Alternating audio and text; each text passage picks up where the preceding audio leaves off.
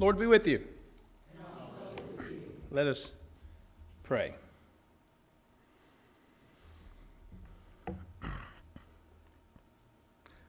Oh God, remind us that your presence goes with us in all the times of life, always comforting and always calling us. In Christ we pray. Amen.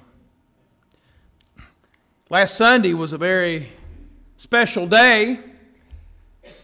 For me, I think the most special part of it wasn't really the, the Easter lilies, even though those were great or the great crowd of folks here, the kids all excited about the Easter egg hunt.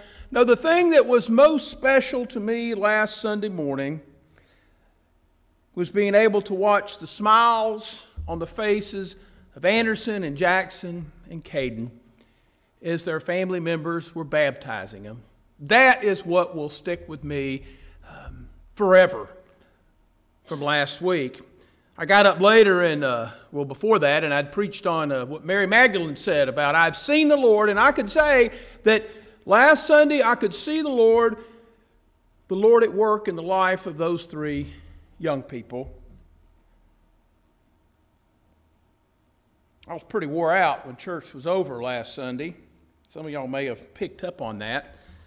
But then I got home, got situated on, situated on the couch. I turned on the TV, and the, one of the first things I saw was the report of the bombings of churches and hotels in Sri Lanka. 250 some people killed. Later on, it was determined that the bombings were in retaliation against Christians for some reason for the massacre last month of 50 people in mosque in New Zealand.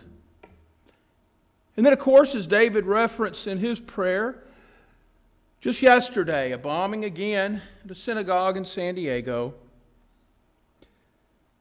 Then this past Tuesday, I went to see my doctor for my follow up. As I mentioned, I received the report that all the cancer was gone.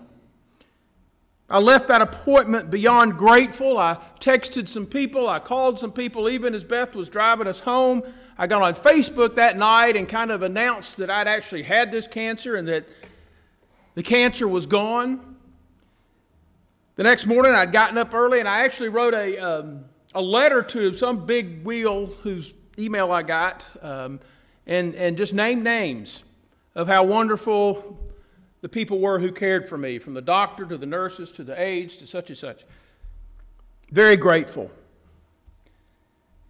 But then also Wednesday morning, after I'd done that, I was talking to a friend of mine who shared with me that her husband, who had had much more ex- intensive, extensive surgery than I did, was not recovering at all from his surgery Shortly after that, I was on the phone talking to a buddy of mine, a minister in Texas, and he was telling me how his uh, wife, who is an alcoholic, had started drinking again. Why do I share all these stories? I share them to illustrate the obvious. As we live our lives, joys will come and sorrows will come. That's how life has always been. That is how life will always be. And as Christians, we're not immune to that. There's not some magic pill that we can take to make all the bad go away in our lives just because we're Christian. As a matter of fact, there might be times when bad things, when hard things happen to us, when wounds come to our lives because we follow in the way of Jesus. I'd also like to suggest that there might be times in life when we will have doubts. When we ask ourselves, why do we even bother? Our text today begins on the evening of that first Easter. Mary Magdalene had come to the disciples with her report that she had seen the Lord. Now, we don't know how the disciples reacted to what Mary had to say that evening. But we do know that they're still very afraid because they are behind locked doors. It says they are in fear of the Jews, they were in fear of the religious leaders and the political leaders who had killed Jesus, and perhaps they were going to come after these followers of Jesus too. behind locked doors in fear. And then, right into that fear, comes Jesus. The first words he says to these fearful followers are words of peace. Peace be with you. Peace. The, the Greek is erineta. well, it's just a Greek word. And the Hebrew is the word shalom which perhaps we've heard of. And that word peace isn't just the absence of conflict, peace in the sense of wholeness and fullness. The opposite of peace is fear, because fear tears us apart. Jesus came to speak away the fear. And for good measure, he will say it again in the next verse. And in between sharing of peace, Jesus shows them his hands and his side.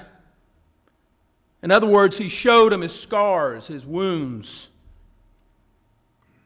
What might we say about these wounds? There's a lot of talk about the, the wounds, the scars of Jesus among commentators over the centuries. One idea is uh, makes sense is that these scars were there because people would recognize the disciples would realize that that was Jesus because they had seen him be nailed in the hands and in the feet and a spear stuck in his side it's also a reminder of this that even in the life of the resurrection, we will carry wounds with us, we will carry scars. For us now, who are, are living as people raised in Christ, we still carry scars in life. Some of those scars that we have in life will be what happens to anybody illness, broken relationships, dreams, and, and, and, and shattered. But there'll also be scars like those that Jesus carried, scars that come because of the way he lived. Why did Jesus end up with those scars, those wounds? Because of the way he lived, because of the way he loved, following in the way of God, proclaiming and living out the kingdom of God, which ran totally against the kingdoms of this world. And the kingdoms of this world put Jesus to death by nailing him to a cross. Some scars will come to us because we follow Jesus. I came across a prayer a few weeks ago. I'd like to read it. And I want to read it to illustrate how living in the way of Jesus can call us to live lives other than how we might want to live them, lives that might bring wounds to our lives. It's from a Methodist minister whose name is Bishop Woodie White. And here's the prayer. And now, may the Lord torment you. May the Lord keep before you the faces of the hungry, the lonely, the rejected, and the despised. May the Lord afflict you with pain for the hurt, the wounded, the oppressed, the abused, the victims of violence. May God grace you with agony, a burning thirst for justice and righteousness. May the Lord give you courage and strength and compassion to make ours a better world, to make your community a better community, to make your church a better church. May you do your best to make it so, and after you have done your best, may the Lord grant you peace.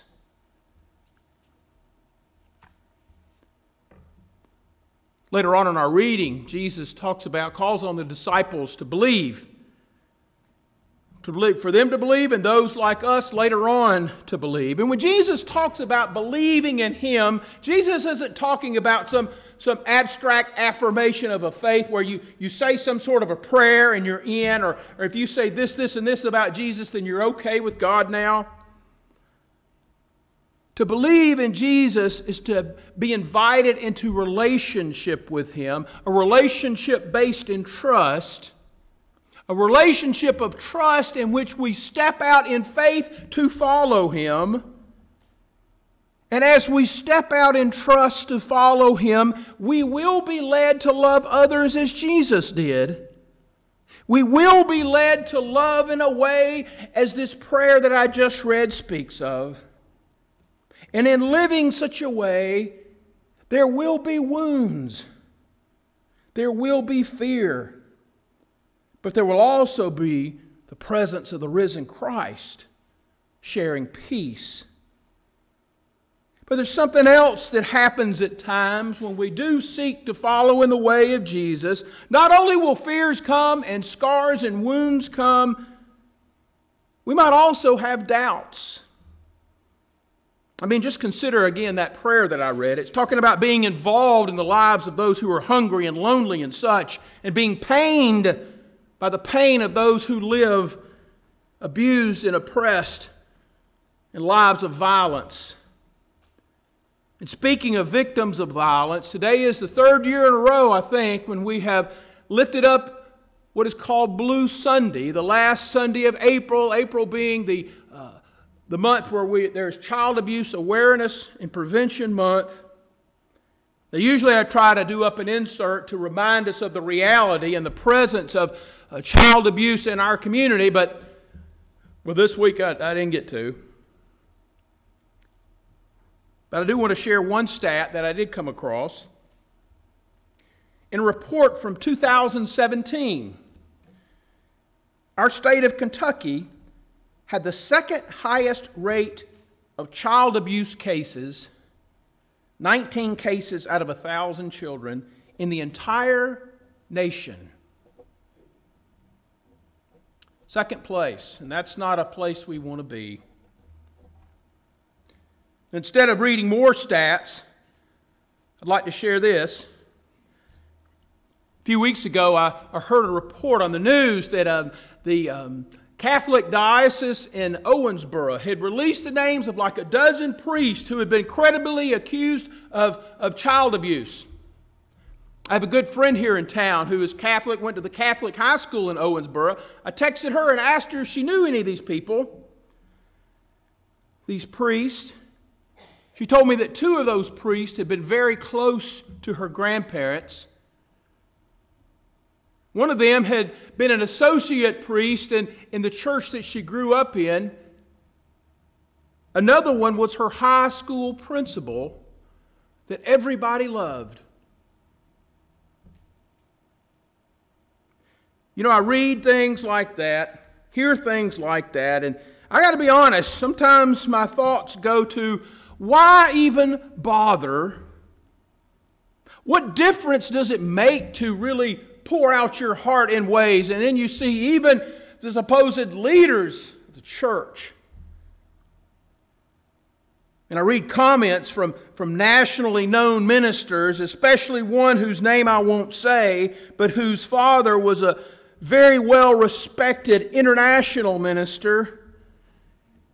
I read the hate that flies from his mouth. And I know that those are not words from God, because God is a God of love, He's not a God of hate. But so many Christians think this guy is just the greatest. And it tempts me so much to just throw up my hands and really just care about my Bulldogs and my Braves and the heck with the rest of it. Just forget about trying to lift up a way of Jesus as just the opposite of what this guy says. I wrestle with doubts. Perhaps you do too. Kind of like Thomas. See, Thomas could not believe he could see proof of the resurrection. And man, I sure would love to see proof of the resurrection sometimes. And if you think doubting is wrong, I, I, will disagree with you. You see, some say that the opposite of faith is doubt. No, the opposite of faith is certainty. You see, when we are certain, we know. We even know the ways and the desires of God when we are certain. And of course, the ways and desires of God, interestingly enough, match up with our own ways and desires and views on things. And with the certainty of knowing that God is on our side, it's not long before we're ready to go down a path that points out to those who are not of God. They're not of us. And with God firmly on our side, we also know that God must bless us when we hate and we seek to get rid of those who are other than we are. You see, when we act out of certainty, the temptation is strong to act in ways other than the way of Jesus. That's why I think doubt is so much better than certainty.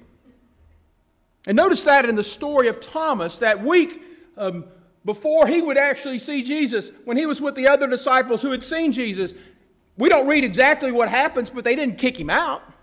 He was still there among them. And when Jesus appeared to him the next week, Jesus didn't rebuke him. Instead, he invited Thomas to believe, to trust, to follow. And then Jesus finished by saying, Have you believed because you've seen me? Blessed are those who believe and haven't seen. Jesus ends by pronouncing his blessings on those who will not see, but believe. Believe without seeing and knowing for sure. Believe even when the scars and wounds come because we follow in the way of Jesus. And keep on believing and trusting that there will be times when we will see signs of the resurrection of Christ. For me, last Sunday, a sign of the resurrection of Christ were three little young people and the smiles on their face in their baptism. Thanks be to God for the risen Christ. Amen.